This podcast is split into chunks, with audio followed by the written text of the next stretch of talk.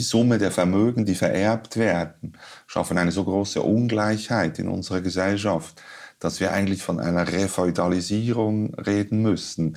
Ein äh, Vermögen ist äh, mit Arbeit kaum mehr aufzubauen, muss man wirklich erben. Und wenn wir eine Meritokratie sein wollen, das heißt, dass die Privilegien auch etwas damit zu tun haben, was man für die Gesellschaft leistet, dann brauchen wir unbedingt eine Reform des Erbrechts. Es ist auch im Übrigen demokratiepolitisch überhaupt nicht gut, weil es einfach Menschen von Geburt an entweder ausschließt oder an der Macht beteiligt. Und das kann nicht so bleiben.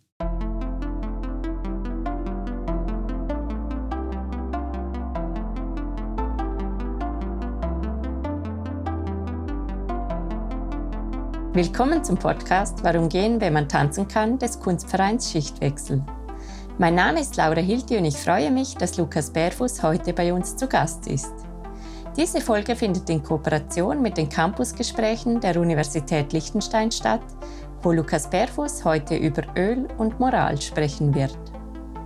Lukas Bärfuß ist Dramatiker und Romancier, Essayist und Dramaturg. Er wuchs in der Stadt Thun im Kanton Bern auf und lebt heute in Zürich. Nach einer Ausbildung als Buchhändler wurde er mit 26 Jahren als freier Schriftsteller tätig. Er schrieb Theaterstücke und Hörspiele, gründete eine Theatergruppe mit und arbeitete über viele Jahre als Dramaturg an verschiedenen Theatern. Mit 37 Jahren schrieb er seinen ersten Roman und soeben ist sein zehnter mit dem Titel Vaters Kiste erschienen. Dieser beginnt mit dem Erbe des eigenen Vaters und endet mit Gedanken dazu, was wir den Nachgeborenen als Erbe hinterlassen könnten und sollten. Die Stücke des heute 50-Jährigen werden weltweit gespielt und seine Romane sind in 20 Sprachen übersetzt. Lukas Berfuss äußert sich auch immer wieder kritisch zum politischen Zeitgeschehen und löst damit regelmäßig Kontroversen aus. Für sein Schaffen wurde er unter anderem mit dem Schweizer Buchpreis und dem Georg-Büchner-Preis ausgezeichnet. In einer seiner Reden weist Lukas Berfuß auf das Märchen des Kaisers neue Kleider hin. Das Märchen, in dem niemand mehr dem Kaiser zu sagen wagt, dass seine teuren Kleider gar keine sind und in dem es ein Kind braucht, um die Wahrheit auszusprechen, nämlich, dass der Kaiser nackt ist. Für mich ist Lukas Bärfuß dieses Kind geblieben, das keine Angst hat, die Dinge beim Namen zu nennen. Er fordert uns Kulturinstitutionen dazu auf, genauer zu schauen, woher wir unser Geld beziehen und auf Geld zu verzichten, wenn es nicht aus sauberen Quellen stammt. Er fordert uns alle auf, für Gerechtigkeit einzustehen auf Kosten der Bequemlichkeit. Seine Forderungen sind schonungslos und für mich gerade deshalb unglaublich inspirierend und ermutigend. Es ist mir eine ganz große Freude, mich heute mit Lukas Bärfuß unterhalten zu dürfen. Merci vielmals, vielen Dank, sehr schön. In deinem neuen Buch Vaters Kiste beschreibst du eine Kindheit und Jugend in großer Armut, die für mich in der reichen Schweiz kaum vorstellbar ist. Du schreibst zum Beispiel, dass du bis Mitte 20 verschuldet warst und dass du dich zeitweise nur von Teigwaren, Kartoffeln und Dosenfleisch ernähren konntest. Hattest du damals die Hoffnung, dass das noch anders kommt? Hm, das ist eine gute Frage. Es ist gar nicht so einfach, sich in die Situation von vor puh, 35 Jahren zu versetzen und sich zu fragen, was man damals gefühlt hat. Ich weiß, dass ich selten unglücklich war, trotz meiner schwierigen Lebenssituation. Ich habe immer gerne gelebt und ich hatte auch immer Glück und viele schöne Begegnungen und ich kann mich nicht erinnern, dass ich verzweifelt gewesen wäre oder so. Und ich glaube, Hoffnung hat etwas zu tun mit Verzweiflung. Mhm. Und was ich sicher bald bemerkt habe, ist, dass ich etwas tun kann, um meine Situation zu verbessern. Aber das, was ich, was ich tun muss, bedingt ziemlich harte Entscheidungen, wie zum Beispiel eine Distanzierung zu meiner Familie. Inwiefern? Ja, weil die schwierigen familiären Umstände waren auf der einen Seite sicher sozial bedingt, also gesellschaftlich bedingt, ganz unbedingt. auf der anderen Seite natürlich auch individuell verschärft, also durch meine Eltern. Und es war für mich dann ab einem Zeitpunkt nicht mehr möglich, mich ihren Entscheidungen zu unterwerfen, wenn man das so will, weil das war nicht gut, war wirklich toxisch, wenn man so will, ja. Und nicht zu meinem Vorteil und auch nicht zu ihren. Also dich quasi davon loszulösen, dass sie über dich bestimmen können. Ja, wobei mir wurde das auch erleichtert, weil es eigentlich meine Mutter war, die von zu Hause wegging. Deshalb bin ich dann auf der Straße gelandet mit 15. Das heißt, ich musste gar nicht weg, sondern sie ging weg. Und das war in diesem Sinne eine, eine einfache Sache. Aber dass ich für mich selber sorgen musste, das war ab da klar. Ja. Und dass ich auf auf keine Hilfe zählen sollte und keine Unterstützung und dass ich wirklich alleine bin. Und wenn man alleine ist, dann ist man natürlich fragilisiert, aber auf der anderen Seite hat man auch viele Freiheiten und das muss man dann nutzen. Und bis ich 18 war, war das schwierig, weil ich war noch nicht volljährig und konnte deshalb natürlich nicht alle Entscheidungen treffen, keine Verträge unterschreiben zum Beispiel. Deshalb musste ich bis dahin ein bisschen unter dem Radar bleiben, tatsächlich. Ja. Aber ich habe viel Glück gehabt, viel in meinem Leben, wirklich. Du schreibst das, dass du ein Glückskind bist, aber wenn man deine Biografie liest, dann liest sich das wirklich nicht so. Ja, also einfach deshalb, weil äh, es nicht selbstverständlich war, dass äh, ich es überhaupt überlebe, also eine solche Jugend. Da gab es wirklich äh, viele, die, die gestorben sind, aus verschiedenen Gründen. Meistens waren es Drogen, aber es gab auch andere Gründe. Oder dann wurden sie institutionalisiert, dann hatten sie psychische Probleme. Ich war auch gesundheitlich immer wirklich gesegnet. Ich hatte keine Vorfälle, weder psychische noch körperliche. Wo ist das Holz? Ich muss auf Holz klopfen. ähm, und das ist ziemlich unverschuldet, nicht wahr, wenn man das hat oder eben nicht hat. Und daher bin ich sicher schon sehr vom Glück gesegnet. Auf der anderen Seite habe ich immer tolle Menschen kennengelernt und habe dann aber auch äh, die, die Chancen ergriffen oder die Möglichkeiten sehr resolut. Man muss ja das Glück am Schopfe packen, heißt es. Und zwar, weil das Glück rennt ja weg und deshalb muss man ah, die Hand ausgreifen und gerade noch den Job von hinten eben zu erreichen. Und das habe ich immer wieder gemacht in meinem Leben. Hm. Könntest du ein Beispiel geben für eine solche Person, die dich in irgendeinem Moment unterstützt hat und in dem Sinne prägend für dich war?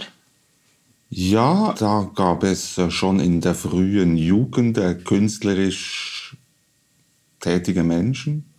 Äh, Rees Bähler gehörte dazu. Der war zehn Jahre älter und der hat uns sehr viel gezeigt. Literatur, Musik. später hatte ich Glück mit meinen Freunden, tatsächlich. Ich bin auf sehr kluge und sensible Menschen gestoßen. Später waren es manchmal Arbeitgeber, der Buchhändler in Bern, der mich mit 20 eingestellt hat, ohne dass ich ein Diplom hatte. Ich habe auch, und das äh, wäre eine Korrektur zu dieser Biografie, keine Ausbildung gemacht als Buchhändler, sondern ich habe einfach auf diesem Beruf gearbeitet und habe dann nachträglich noch das Diplom gemacht nach Artikel 41 des Berufsbildungsgesetzes. Das kann man, wenn man eine gewisse Dauer in einem Beruf gearbeitet hat, darf man dann ähm, an die Prüfung und das habe ich gemacht. Und dann hatte ich sehr Glück mit, äh, mit meinem Lektor und das gilt fürs Private wie fürs Berufliche tatsächlich. Und wir haben drei wunderbare Kinder und ich bin seit vielen Jahren jetzt der freie Schriftsteller und habe doch viel Anerkennung erhalten dafür. Deshalb bin ich wirklich ein, ein glücklicher Mensch. Du hast ja sehr früh einen Zugang auch zur Literatur gefunden. Was hat dir das damals bedeutet? Ja, damals, also so in der zweiten Klasse hat das begonnen, war das eigentlich eher etwas Instinktives. Ich habe gespürt, dass das unerschöpflich ist, die Literatur. Unerschöpflich, dass mein Leben nicht ausreichen würde, um alle Bücher zu lesen und dass die Bücher ja auch eine Fluchtmöglichkeit sind. Oder man öffnet ein Buch und ist irgendwo anders, wirklich irgendwo anders. Und ich habe dann auch festgestellt, dass mich diese Bücher auch auszeichneten, weil in meiner Umgebung hat niemand diese Bücher gelesen. Und das schafft dann eben auch äh, Unterschiede. Und es gibt einem auch Macht tatsächlich, nicht wahr? Äh, Wissen ist Macht, heißt es. Und ich konnte zwar keine Schulen besuchen, äh, ich hatte kein Geld dafür, ich musste arbeiten, konnte auch keine Ausbildung machen, in keiner Form, aber ich habe immer gelesen, ja. Und natürlich gelesen, was ich wollte. Und ich habe mich immer an die Bücher gehalten, die ich irgendwie nicht verstand. Das hat mich immer interessiert, weil dachte, dass sie zu verstehen seien, oder ich nahm es an und dass es an mir liege, wenn ich, wenn ich sie nicht verstehe und dass ich da etwas entschlüsseln könnte. Und so ist es eigentlich geblieben, ja. Ich bin zuerst ein Leser und bin es bis heute. Das bedingt mich und ist auch wirklich ungebrochen, die Leidenschaft dafür. Nicht in dem Sinne, dass Bücher jetzt einfach nur so eine, eine Gemütlichkeit verströmen würden, überhaupt nicht. Also Literaturtexte, Bücher, das ist auch was Gefährliches, immer wieder. Da drohen manche Dinge, Irrtum, Lüge, die Absichten der Bücher sind nicht immer redlich. Aber es bleibt eine Sache, die mich, die mich begeistert und von der ich weiß, sie ist viel größer als ich. Und das hat mich auch immer interessiert, gerade beim Schreiben, äh, an einer Sache tätig zu sein, die, wie gesagt, die ich nicht erschöpfen kann. Das ist was Wunderbares. Du bist auch schon sehr lange im Theater tätig und schreibst auch fürs Theater. Wie bist du dazu gekommen? Hm, also in meiner Familie gab es eine Theatertradition tatsächlich. Es wurde Theater gespielt. Meine Mutter hat Theater gespielt, mein Großvater hat Theater gespielt, auf den Laienbühnen im Berner Oberland. Und das hat mich sehr geprägt. Diese Schwänke in irgendwelchen Gasthofsälen, sehr burlesk und sehr einfach und holzböttig und im Stumpenrauch und mit der Tombola hinterher, dieses sehr populäre, ja, das, hat mich sehr, sehr geprägt. Und äh, dann war es eine Möglichkeit, um Geld zu verdienen. Ich habe dann sehr bald, als ich mich freier Schriftsteller nannte, begriffen, dass Theater eine Sache ist, die einem erstens in, äh, in die Gesellschaft hineinbringt. Man kann mit anderen Menschen zusammenarbeiten, man kann eine, eine Bande bilden und es ist etwas ganz Ursprüngliches. Notfalls kann man einen Hut auf die Straße legen und, und die Menschen um ein bisschen Geld bitten. Und das hat mich irgendwie bei der Stange gehalten, das alles. Und dann ist es einfach äh, reine Lebensfreude. Das ist etwas äh, Wunderbares, wenn man mit anderen Menschen Theater machen kann. Man lernt so viel gemeinsam durch die Texte, durch die Arbeit, durch die Organisation, durch das Publikum, durch die Werbung. Ist wirklich etwas sehr, sehr, sehr Lehrreiches. Und dann muss ich auch sagen, dass die Zeit Ende der 90er Jahre sehr gut war für junges Theater und für, für freies Theater. Inwiefern? Ja, weil es gab damals einen Generationenwechsel und einen Schwung, ausgehend vor allem von der neuen äh, englischsprachigen Dramatik, Sarah Kane, Mark Ravenhill. Und dann gab es an den Theaterhäusern neue Intendanzen in Basel, am Deutschen Theater in Berlin, der Baracke, Ostermeier damals schon. Und die Generation vor mir hatte das Theater ziemlich vernachlässigt. Gab es nicht so viele, die das gemacht haben. Und, und deshalb war die Zeit irgendwie reif dafür. Hm. Du unterrichtest heute auch an zwei Hochschulen in Zürich und in Bern. Mhm. Hättest du das je gedacht, dass du mal im Unterricht landen würdest? Ja, das, das passt sehr gut zu mir. Ja, wirklich die allerletzte Schulbildung genossen, die man sich vorstellen kann. Allerdings hatte ich einmal in meinem Leben die Gelegenheit, eine, eine höhere Schule zu besuchen. Und das war eigentlich ein Wunder, weil ich habe die Primarschule besucht und dann noch eine sehr schlechte Primarschule. Und dann bin ich mit 15 zu einem Bauern, zu einem Tabakbauern und habe dort gearbeitet. Und während dieser Zeit habe ich mich auf die Prüfung für das Lehrerseminar vorbereitet. Das war bevor es die pädagogischen Hochschulen gab, war das die allgemeine Lehrerausbildung, die dauerte fünf Jahre. Und es war einfach, ich war der Erste seit vier Millionen Jahren, der diese Prüfung aus der Primarschule geschafft hat. Und ich wollte Lehrer werden, absolut. Und äh, das ging dann nicht, weil ich dann wirklich auf der Straße landete. Und wenn man auf der Straße lebt, kann man einfach keine Schule besuchen. Das ging dann nicht lang, ein halbes Jahr oder so. Was ich heute noch nur mit angehaltenem Atem irgendwie zur Kenntnis nehmen kann. Das wäre wirklich eine frühe Chance gewesen, um aus diesem Elend rauszukommen. Aber die Adhäsionskräfte äh, meiner Herkunft waren leider stärker als, äh, als, diese, als diese Möglichkeit.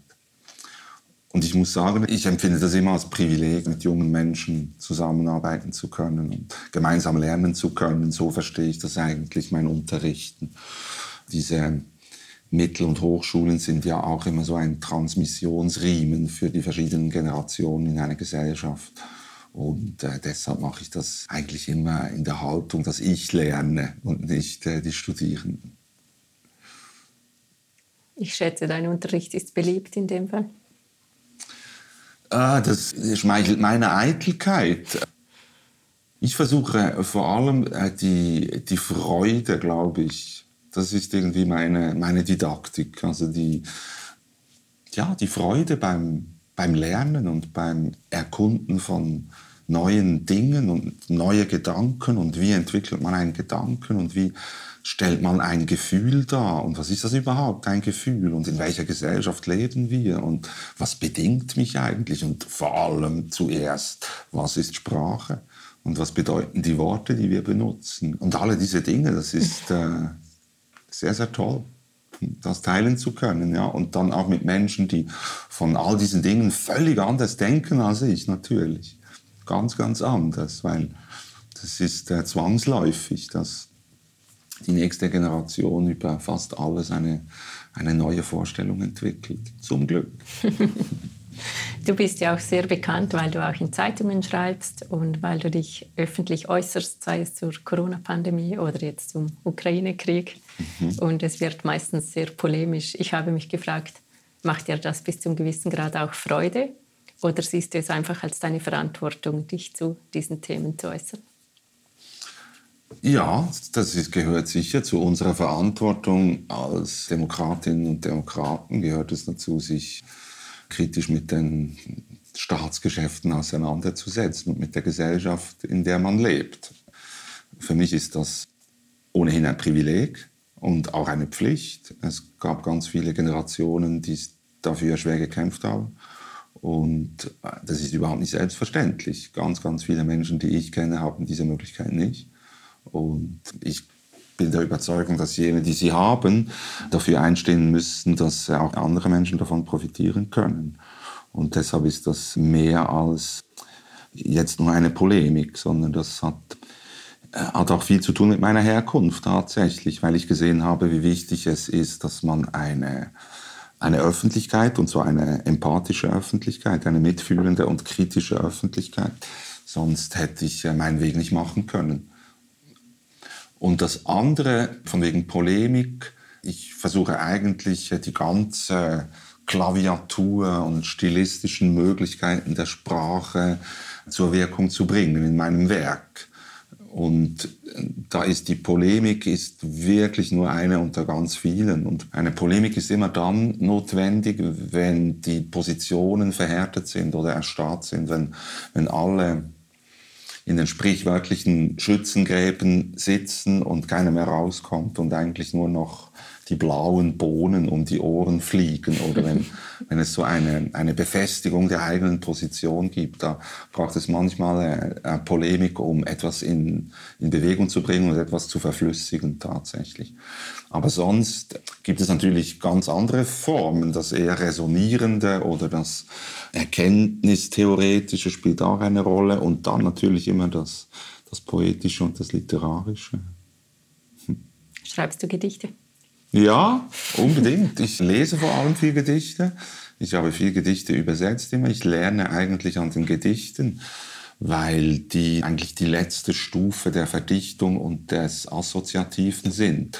Und äh, jeder Text müsste musikalisch funktionieren. Und das sind sie natürlich auch Gedichte. Es ist eigentlich eine musikalische Form mit Rhythmus und mit Atem und mit Reimen und mit Wiederholungen und Call and Response. Und das ist etwas ganz phänomenal Wunderbares.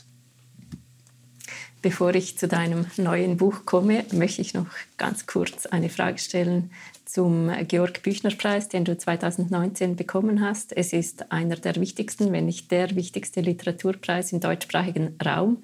Hat dieser Preis dein Leben verändert? Ja, immer, klar. Also, doch. Jeden Tag eigentlich. Wie? Ja. Darauf habe ich noch nicht eine abschließende Antwort, aber die Bedeutung dieses Preises einfach alleine dadurch, durch die Liste der Preisträgerinnen, das ist einfach eine, eine völlig neue Kategorie. Und das war mir schon vorher bewusst. Und als ich diesen Anruf erhielt, war mir das irgendwie auch klar, dass es jetzt mein Leben verändern würde. Auf welche Weise kann ich noch nicht abschließend sagen, wirklich nicht ich bin immer noch dabei, in diesen Preis hineinzuwachsen, wenn man so will, oder mich daran zu gewöhnen oder ihn auch zu verdienen. Das kann man gar nicht. Einen solchen Preis kann man gar nicht verdienen. Aber nee, das natürlich, gerade auch mit meiner Biografie, ist das so etwas Außerordentliches und Unglaubliches, dass ich mich immer noch kneifen muss. Hm.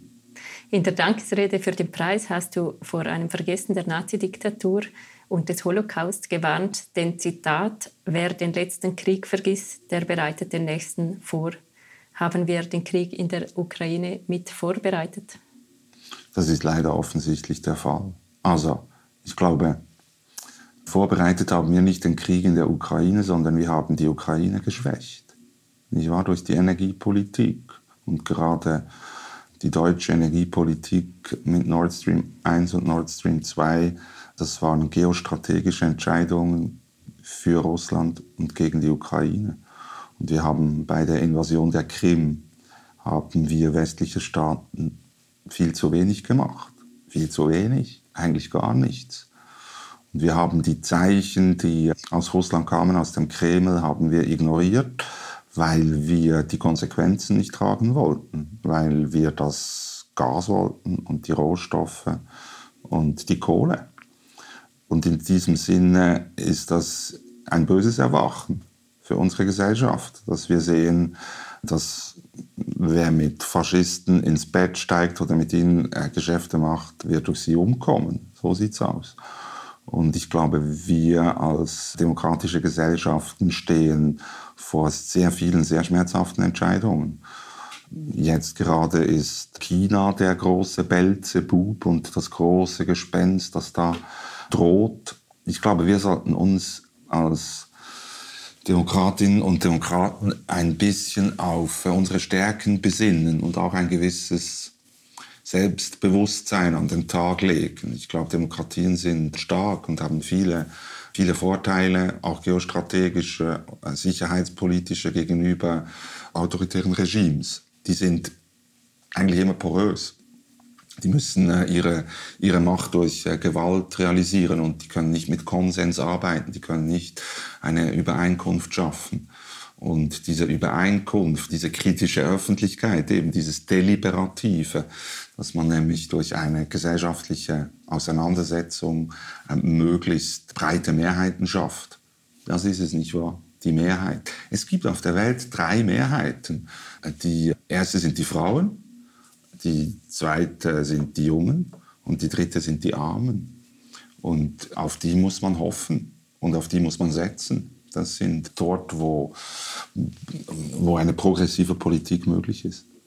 Und da müssen wir streng sein mit uns und diese Dinge wirklich schonungslos analysieren, weil wenn wir es nicht tun, wird die instrumentelle Vernunft wird überhand nehmen. Das heißt, wir werden uns immer nur fragen, wie man die Dinge gut macht und nie, wie man die guten Dinge macht. Weil die guten Dinge, die Frage, die das beinhaltet, das wäre die kritische Vernunft. Und deshalb sind wir natürlich nicht verantwortlich für diese Invasion und für diesen Kriegsentscheid, aber wir sind leider verantwortlich für die geostrategische Situation, in der wir uns befinden. Könntest du ein Beispiel geben für die guten Dinge machen? Ja, worüber ich heute Abend jetzt gerade reden werde bei den Campusgesprächen in Liechtenstein an der Universität, ist, wir müssen unsere Gesellschaft dekarbonisieren. Und das ist nicht nur eine technologische Aufgabe. Das ist eine mentale Aufgabe, eine narrative, weil die Abhängigkeit von diesem Stoff ist so omnipotent, so omnipräsent in allem. Wenn ich mich umsehe, dann gibt es einfach nichts, wo nicht Öl drin ist. Nicht mal ich, nicht, wahr? nicht mal du. In uns ist Öl und wir schmieren es uns ins Gesicht und wir schlucken es und wir essen es. Und der Kunstdünger hat in meiner Lebenszeit die, die Weltbevölkerung verdoppelt. Die leichter verfügbaren Kalorien, die Kunstdünger ermöglicht hat, das war einer der wesentlichen Treiber für die Bevölkerungsentwicklung. Wir haben viele zusätzliche Leben gewonnen. Es ist etwas Wunderbares dadurch. Gleichzeitig ist es einer der größten Klimakiller, nicht wahr, die Düngemittelindustrie. Und das ist eine sehr, sehr böse Aporie, ein sehr böser Zusammenhang, dass das, was uns den Wohlstand bringt, gleichzeitig das ist, was uns unsere Zivilisation, unser Klima zum Zusammenbrechen bringen wird. Und ich glaube, wir müssen aus dieser Dialektik raus. Und diese Dialektik ist eben nicht nur durch eine technologische Entwicklung zu bewerkstelligen, sondern diese Situation hat auch ihre Erzählformen. Eine Sache, die wir überall sehen, ist der Exzess, dass die Wirtschaft, in der wir leben, die Gesellschaft, in der wir leben, durch die Befeuerung mit Öl eine unglaubliche Potenz und eine unglaubliche Neigung zum Exzess entwickelt hat. Und alle diese Dinge zu erforschen, alle diese Zusammenhänge zu erforschen. Also nicht nur, wie können wir eine Energiequelle durch eine andere ersetzen, sondern wie können wir vielleicht unser Denken entwickeln. Ja, das müssten wir. Wir sind abhängig, das heißt, wir sind süchtig. Und von Süchtigen wissen wir genau, dass das ja vor allem eine Frage ist des Denkens und der Einstellung zum Leben, das man führen will. Und das ist eine, eine Aufgabe, die viele Generationen beschäftigen wird. Und wir sollten damit anfangen. Einfach auch deshalb, weil es eine Befreiung sein könnte für uns, dass wir also nicht in diesen Katastrophismus verfallen, sondern versuchen, die Aufgabe, die uns gestellt ist, unsere Generation äh, offensiv anzunehmen.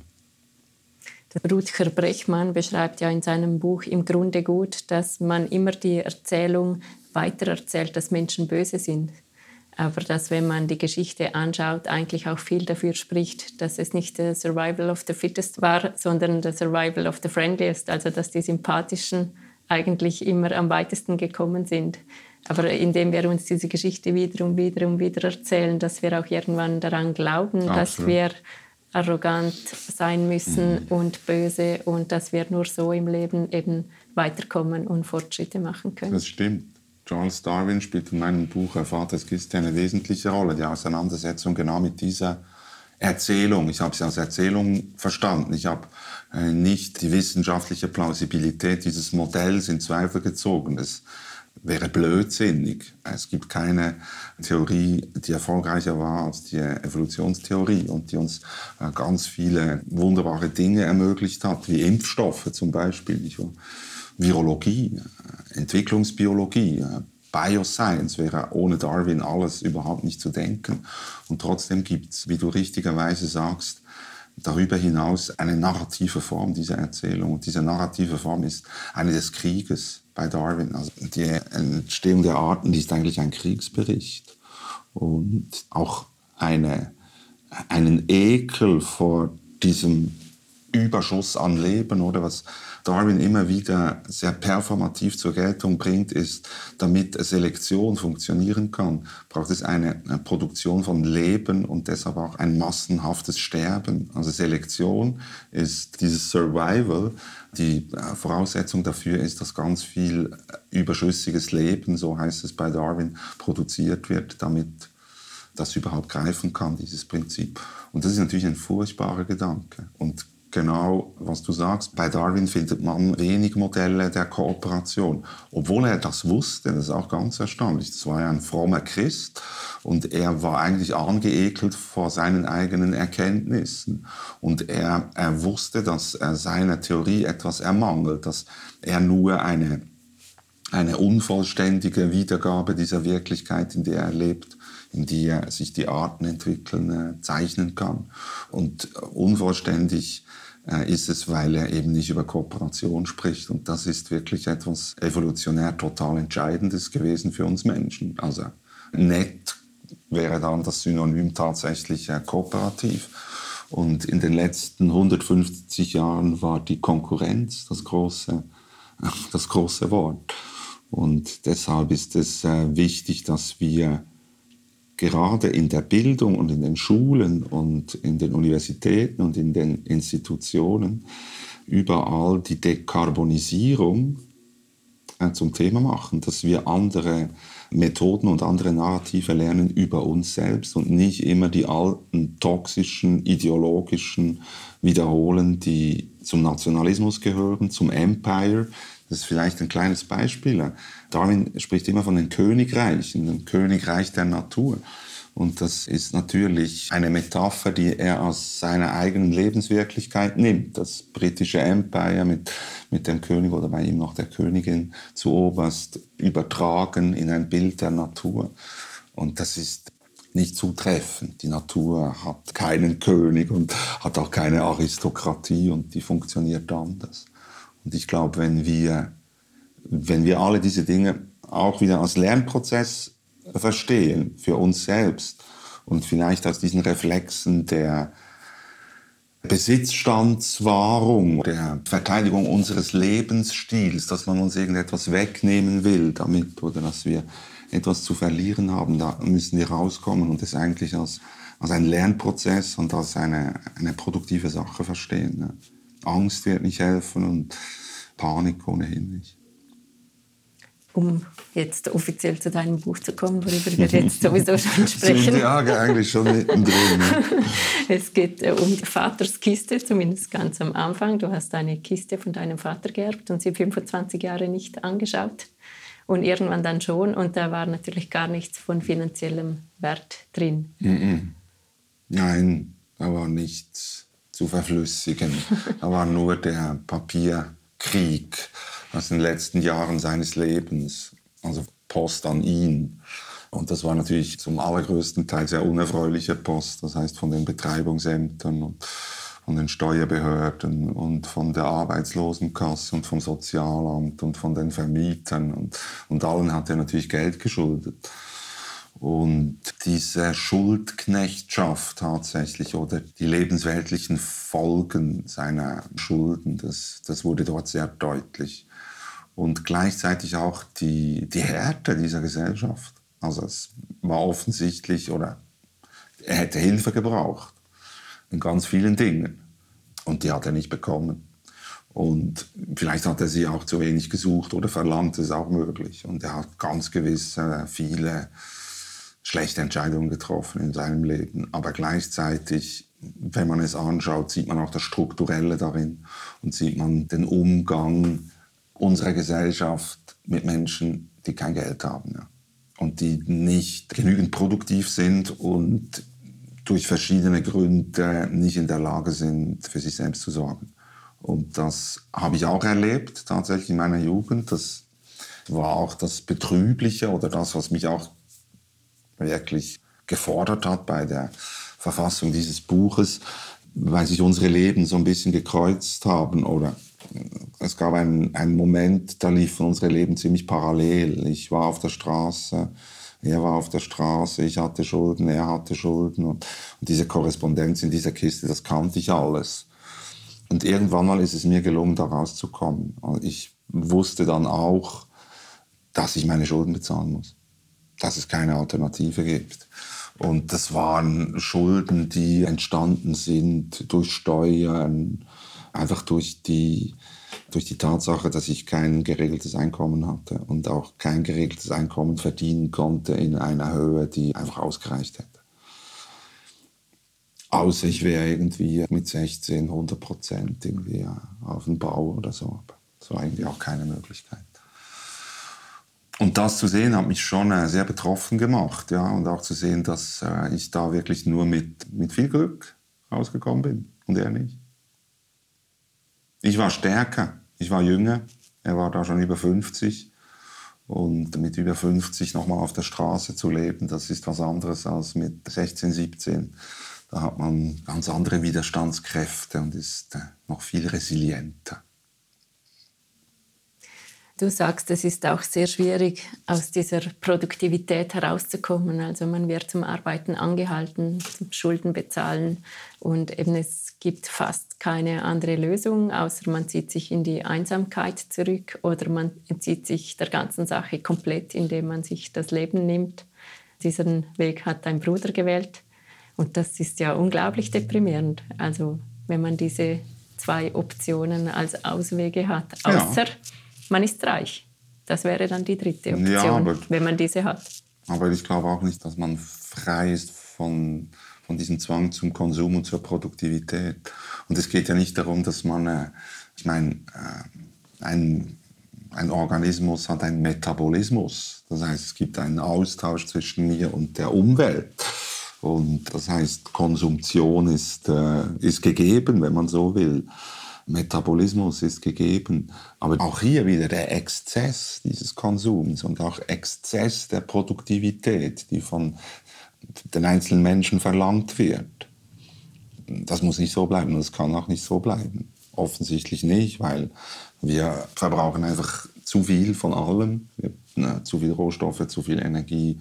Wir hinterlassen viel zu viel Müll. Eine Sache, die übrigens erbrechtlich nicht geregelt ist. Wir haben ein Erbrecht, äh, das die Vermögen und die Schulden verteilt, aber nicht der Müll. Und dabei ist der Müll äh, wirklich der größte Anteil dessen, was wir hinterlassen. Richtig viel Müll, auch gasförmigen Müll gehört da auch dazu. Ja, das musst du vielleicht kurz erklären. Es geht nicht nur um die Abfallsäcke, die man mit Abfallmarken versieht und vors Haus stellt. Es geht um sehr viel mehr, oder? Ja, gut, also, aber daran sieht man natürlich schon, äh, wie wir den Müll sozialisieren. Also wir stellen ihn wirklich einfach an die Straße und aus den Augen, aus dem Sinn. Und der verschwindet nicht einfach, das kann man vielleicht sagen.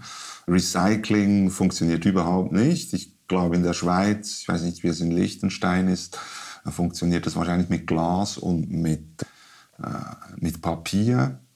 Aber Plastikrecycling zum Beispiel ist nach wie vor ein ungelöstes Problem. Das, ist, das sind alles Mythen, die wir da aufbauen. In den armen Ländern wird das irgendwo deponiert und kommt dann in die Meere und verseucht unsere Lebensgrundlagen tatsächlich. Und das muss aufhören, ist offensichtlich. Wir können nicht in derselben Weise unsere Rohstoffe verbrauchen und unsere Umwelt verpesten. Und eine Möglichkeit wäre natürlich, dass wir auch den Müll privatisieren. Nicht wahr? Weil das Verrückte ist ja, je wohlhabender man wird, umso mehr Müll produziert man. Und wenn die Kosten für die Müllentsorgung oder die Preise für die Müllentsorgung etwas zu tun hätten mit den Kosten, dann würden wir wahrscheinlich sorgfältiger umgehen mit dem, was wir wegschmeißen und vor allem den Produkten. Lebensdauer zum Beispiel. Wir kommen da fast nicht raus. Wenn wir teilhaben wollen an dieser Gesellschaft, dann sind wir ein bisschen verdammt dazu. Bei den Handys. Ein, ein Handy zu gebrauchen, das zehn Jahre alt ist, ist fast nicht möglich. Durch all die Updates und durch den technologischen Sprung, den diese Geräte immer machen, werden die alten immer aus dem aus dem Verkehr gezogen. Und so ist es mit ganz, ganz, ganz, ganz, ganz vielen Dingen, mit all den Produkten, die uns umgeben. Und, und auch da brauchen wir eine Dekarbonisierung, ja, unbedingt. Ist da nicht der größere Hebel bei der Produktion dieser Produkte? Es gibt ja zum Beispiel diesen Ansatz Cradle to Cradle, der eine Kreislaufwirtschaft fordert, wo zum Beispiel Autos produziert werden müssten, wo man für die Umweltschäden, die man generiert durch die Materialien, die man verwendet, wo man für diese aufkommen müsste, zum Beispiel? Ja, ich glaube, dass man diese Schäden, die man verursacht oder die Kosten, die man verursacht, muss gar nicht über Schäden reden, äh, auch in den Preisen abbildet, auf einer viel breiteren Ebene. Das scheint eine gute Idee zu sein. Es wird einfach die Produkte verteuern. Das ist so. Und dann werden sich diese Produkte wahrscheinlich auch nur jene leisten können, die schon reich sind. Ich glaube, es braucht zu der ökologischen Frage müssen wir die soziale Frage immer, immer dazu gesellen. Das scheint mir eigentlich das Zentralste zu sein, weil eine ökologische Politik muss nicht demokratisch sein und auch nicht sozial. Ja. Überhaupt nicht. Wenn Flüge teurer werden, dann können nur noch bestimmte Menschen fliegen. Genau, genau. Und solange wir ja in einem kapitalistischen System leben, stehen wir alle in einer, in einer Konkurrenzsituation und auch unter Wettbewerbsdruck. Mhm. Wir müssen alle unsere Haut zu Markte tragen und der am besten Qualifizierte mit den tiefsten Preisen wird das Angebot erhalten. Und ich glaube, wir müssten versuchen, auch aus diesen Zusammenhängen rauszukommen, Möglichkeiten zu schaffen, die nicht äh, zuerst den Wettbewerb, sondern die Gleichheit tatsächlich oder die Notwendigkeit ins Spiel bringt. Aber da sind wir überall total am Anfang. Und eine Reaktion auf mein Buch war jetzt auch immer, warum ich eigentlich nach dem gescheiterten Sozialismus sozialistische Ideen irgendwie ins Spiel bringen würde. Könntest du ein Beispiel dafür geben? Ja, zum Beispiel einfach Begriff des Gemeingutes. Dass es wahrscheinlich eine gute Idee wäre, wenn wir das Eigentum nicht abschaffen, das Privateigentum, sondern einfach den Bereich des Gemeingutes vergrößern würden. Das heißt, das, wovon wir alle profitieren können, dass wir das in mehr Hände legen. Machen wir an vielen Orten bei der Infrastruktur. Man weiß nicht, warum man nicht auch von einer geistigen Infrastruktur reden könnte, zum Beispiel. Also jedenfalls ist das Zeitalter der Privatisierung und der Liberalisierung ist vorbei. Und wir müssen schauen, wie wir wieder mehr Einfluss bekommen auf unsere Produktionsmittel und auch auf den Boden. Das ist sicher ein Thema. Es gibt gerade in der Schweiz sehr produktive Ansätze durch die Genossenschaften. Die beiden größten Großverteiler sind beides Genossenschaften. Migro und Coop. Genau, wir haben Versicherungen, die sind auch Genossenschaften. Und da ist das Kapital nicht zuerst profitorientiert. Hm. Du forderst ja auch, dass man das Erbrecht überdenkt, das noch gar nicht so alt ist und das eigentlich in der Familie verhaftet ist. Also man gibt ein bestimmter Anteil zumindest an die Kinder, an die Ehepartner mhm. weiter oder man muss sie weitergeben. Man hat auch gar keine andere Wahl. Mhm. Die Idee wäre nicht, dass man die nicht mehr den Nachkommen weitergibt, sondern eben einfach an eine größere Community. Ja. Das ist auch interessant und vielleicht das noch vorneweg, oder? Weil wenn man über Privateigentum spricht oder über Alternativen zum äh, Privateigentum, dann ist das gleich ideologisch vergiftet. Also, weil wir tragen auch Altlasten des Kalten Krieges mit uns herum, ganz eindeutig. Und man wird dann gleich als Kryptokommunist verschrien. Und damit habe ich überhaupt nichts zu tun. Ich bin äh, wirklich Demokrat bis auf die Knochen und äh, glaube, wir sollten versuchen, die Demokratie zu befördern und auch die Menschenrechte, wenn man so will, und wirklich die ganz grundsätzlichen. Wenn es ums Erbrecht geht, ja, das war für mich auch neu und sehr erstaunlich zu erfahren, in welcher kurzer Zeit das entstanden ist, im ersten Jahrzehnt des 20. Jahrhunderts wie das erfunden wurde tatsächlich von wenigen Menschen. In der Schweiz war das Eugen Huber hieß der. Und der hat wirklich das vormoderne bäuerliche Bodenrecht und das bäuerliche Erbrecht hat der homogenisiert, wenn man so will. Man muss sich vorstellen, dass in einer agrarisch geprägten Gesellschaft das Erbrecht natürlich völlig andere Dinge realisieren muss. Eine Aufteilung des Bodens ist ein Problem bei einem landwirtschaftlichen Betrieb, weil irgendwann mal werden die Parzellen zu klein, um noch äh, gewinnbringend wirtschaften zu können. Deshalb hat man das Interesse, die, die Güter zusammenzuhalten und sie nicht äh, in alle Winde zu zerstreuen. Ich glaube, die Situation, in der wir heute leben, hat mit Jena von 1908 nicht mehr viel zu tun, tatsächlich. Also erstens leben wir nicht mehr in diesen familiären Konstrukten oder jedenfalls ist so die Art, wie wir Familie definieren und die Lebensformen haben sich ja pluralisiert.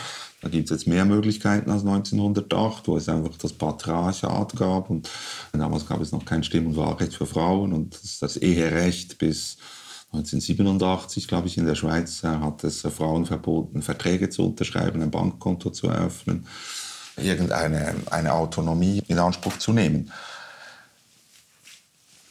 Die Vermögen haben in einer Weise zugenommen äh, bei wenigen Menschen, wie sich das Eugen Huber nie hätte vorstellen können. Und die, äh, die Summe der Vermögen, die vererbt werden, schaffen eine so große Ungleichheit in unserer Gesellschaft, dass wir eigentlich von einer Refeudalisierung reden müssen.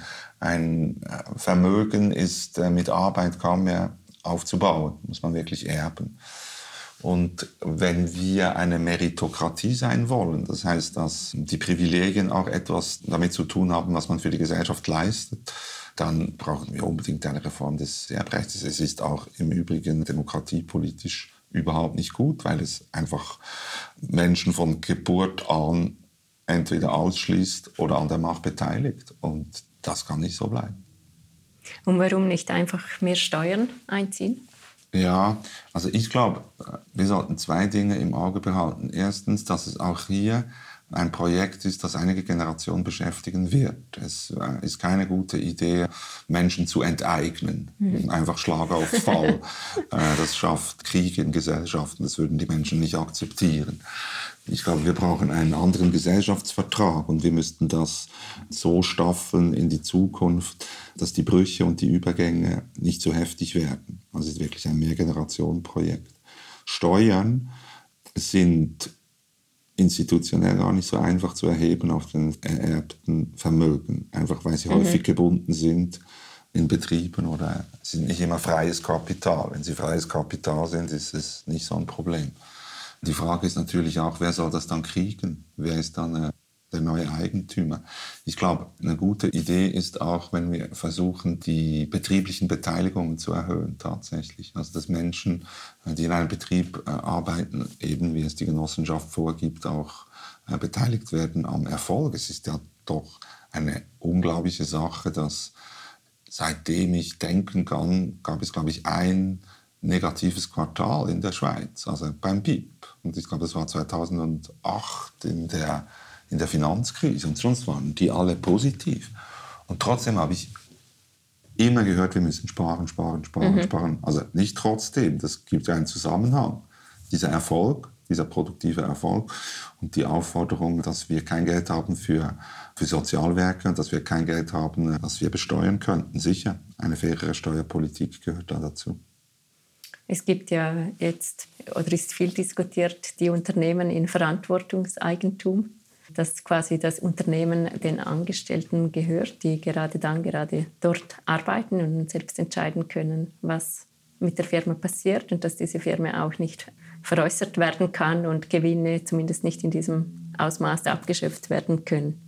Mhm. Ist das so ein Ansatz, der dir plausibel erscheint? Ja, ich habe in solchen Betrieben äh, gearbeitet. In einer Buchhandlung in, in Fribourg war das genau das. Da gab es eine Lohngleichheit bei allen Angestellten und die Entscheidungen, die, auch die unternehmerischen, wurden gemeinsam gefällt. Diese Genossenschaften gab es an vielen Orten, die sind äh, fast überall verschwunden. Und zwar in einer Zeit, wo Solidarität zum Beispiel völlig aus der Mode gekommen ist. Da ging es dann nicht mehr um um Beteiligung und um Gleichberechtigung, sondern dann ging es um Freiheit. Das war der große Begriff eigentlich und eben Wettbewerb und Konkurrenz. Und das hatte auch zu tun mit der, mit der technologischen Entwicklung. Dann kamen die ersten Online-Buchhändler. Und man hat es gesehen, dass die Menschen, die in unsere Buchhandlung gekommen sind, die Studierenden vor allem waren das, die haben den Bezug verloren zur Sinnhaftigkeit einer solchen Genossenschaft. Dass man eben nicht nur auf den Preis schaut, den man für das Buch bezahlt, sondern dass man auch schaut, äh, wie ist eigentlich die soziale Struktur in meiner Stadt.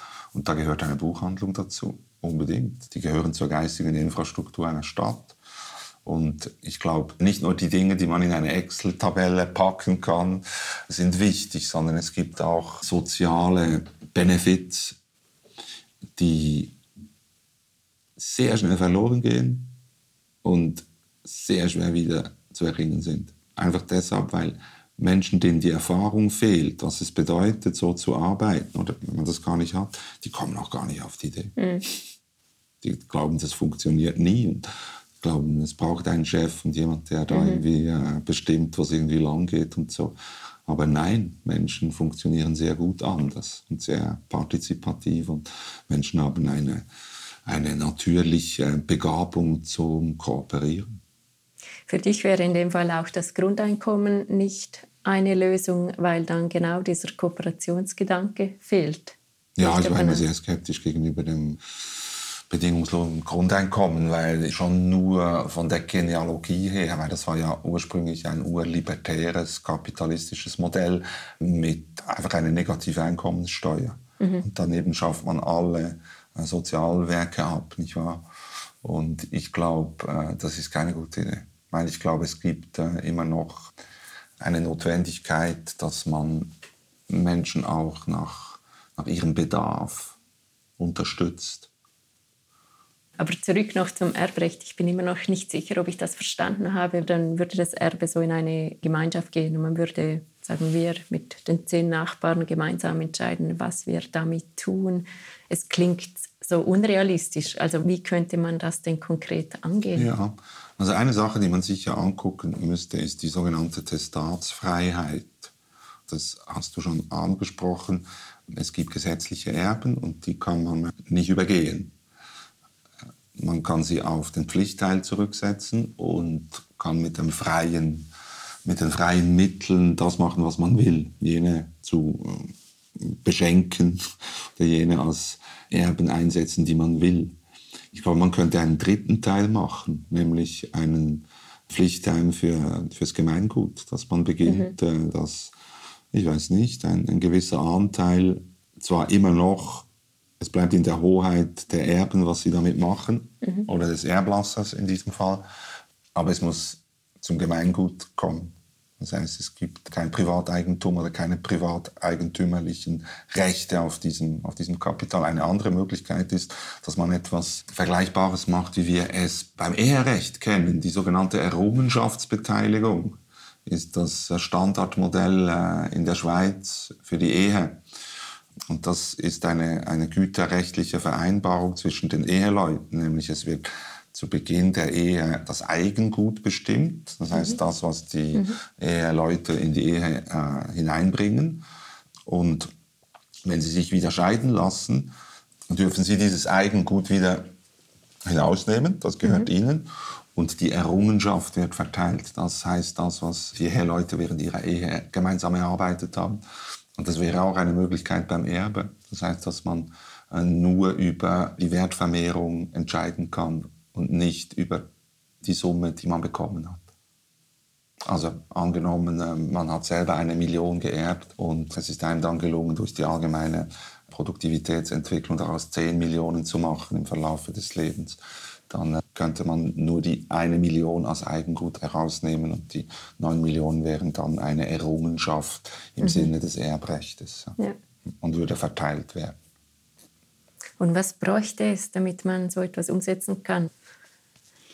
Also ich glaube, wir sollten uns zuerst einmal damit auseinandersetzen. Also ich glaube, die Bereitschaft für große Reformen in unserer Gesellschaft, daran muss man zuerst arbeiten. Es ist immer noch sehr angstbesetzt tatsächlich. Alle wissen, dass sich etwas ändern muss, ganz offensichtlich. Mhm.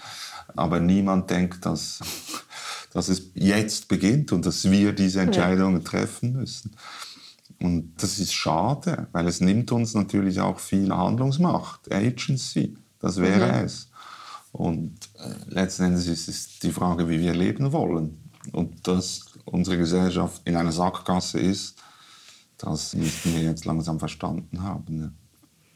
Noch ein letzter Punkt, der mich interessiert. Du sagst, wir müssen auch an unserer Vorstellungskraft arbeiten, im Gegensatz zur Berechenbarkeit. Wir wollen immer alles berechnen. Was meinst du mit dieser Vorstellungskraft? Ja, das hat sehr viel zu tun eben mit dieser instrumentellen Vernunft, oder? Dass wir gelernt haben in unserer hochentwickelten Gesellschaft, dass das Ziel eigentlich definiert ist. Und das Ziel heißt Profit. Mhm und heißt Produktivitätssteigerung. Und dass wir unser Denken eigentlich nur noch instrumentell benutzen zum Erreichen dieses Zieles. Das heißt, wie erreiche ich dieses Ziel? Kritisches Denken und vor allem die, die Vorstellung, die menschliche Vorstellung, das menschliche Bewusstsein hat noch ganz andere Möglichkeiten. Und da ist der Profit und dieses Ziel nur eine von vielen Perspektiven. Und es ist doch erstaunlich, dass alles, was wir sehen hier, wenn ich in diesem Raum um mich schaue, dann war das zuerst in einer Vorstellung, bevor es in die Wirklichkeit umgesetzt wurde. Und zwar wirklich alles. Oder es gibt kaum eine Sache, die nicht zuerst ein Vorstellungsinhalt war, eine, ein Gedanke. Ob das jetzt ein Fenster ist, das gezeichnet werden musste, bevor es produziert werden konnte. Ob das, ich weiß nicht, das Haus als Ganzes ist, unsere Kleidung, da gibt es zuerst eine Vorstellung. Und das heißt ja auch, dass je weiter unsere Vorstellung ist, umso weiter werden auch die Möglichkeit, die Art und Weise, wie wir unsere Welt verändern können. Und wenn wir uns da ständig in diesen Bias und in diese kognitive Blindheit begeben, die uns äh, durch das wirtschaftliche, ökonomische und politische System irgendwie oh, eingetrichtert wird, dann äh, verpassen wir äh, viele gute Möglichkeiten für mehr Lebensglück und für eine Welt, die vielleicht auch noch für meine Kinder und für ihre Kinder und für ihre Kindeskinder noch ein bisschen Glück und Freude bereithält. Oft kommt es mir vor wie des Kaisers neue Kleider, wenn man über Technologien spricht, über die ominöse Digitalisierung, was einem ja niemand so ganz erklären kann, was man damit meint. Mhm. Und es geht nie darum, eben was steht eigentlich dahinter, wozu das alles. Und eben deine Forderung wäre mal überlegen, was wollen wir und es könnte auch etwas anderes als Profit sein, also dass man zuerst mal darüber nachdenken müsste. Ich glaube, das ist mittlerweile gar keine politische Frage mehr. Hm.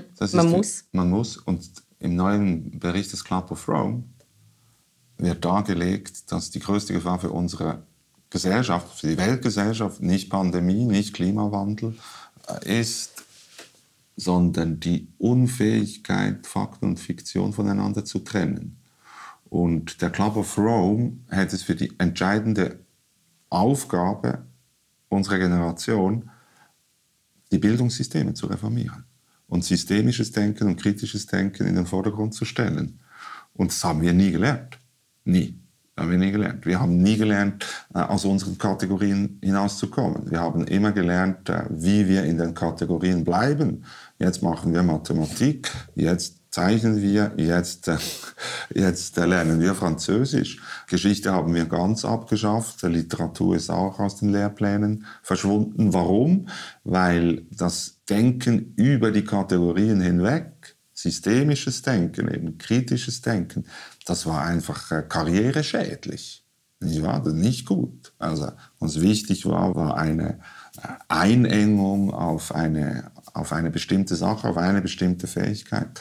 Und deshalb ist die erste Aufgabe, um unsere Gesellschaft, um unser Denken, unsere Sprache zu dekarbonisieren, ist eine Bildungsreform. Unbedingt.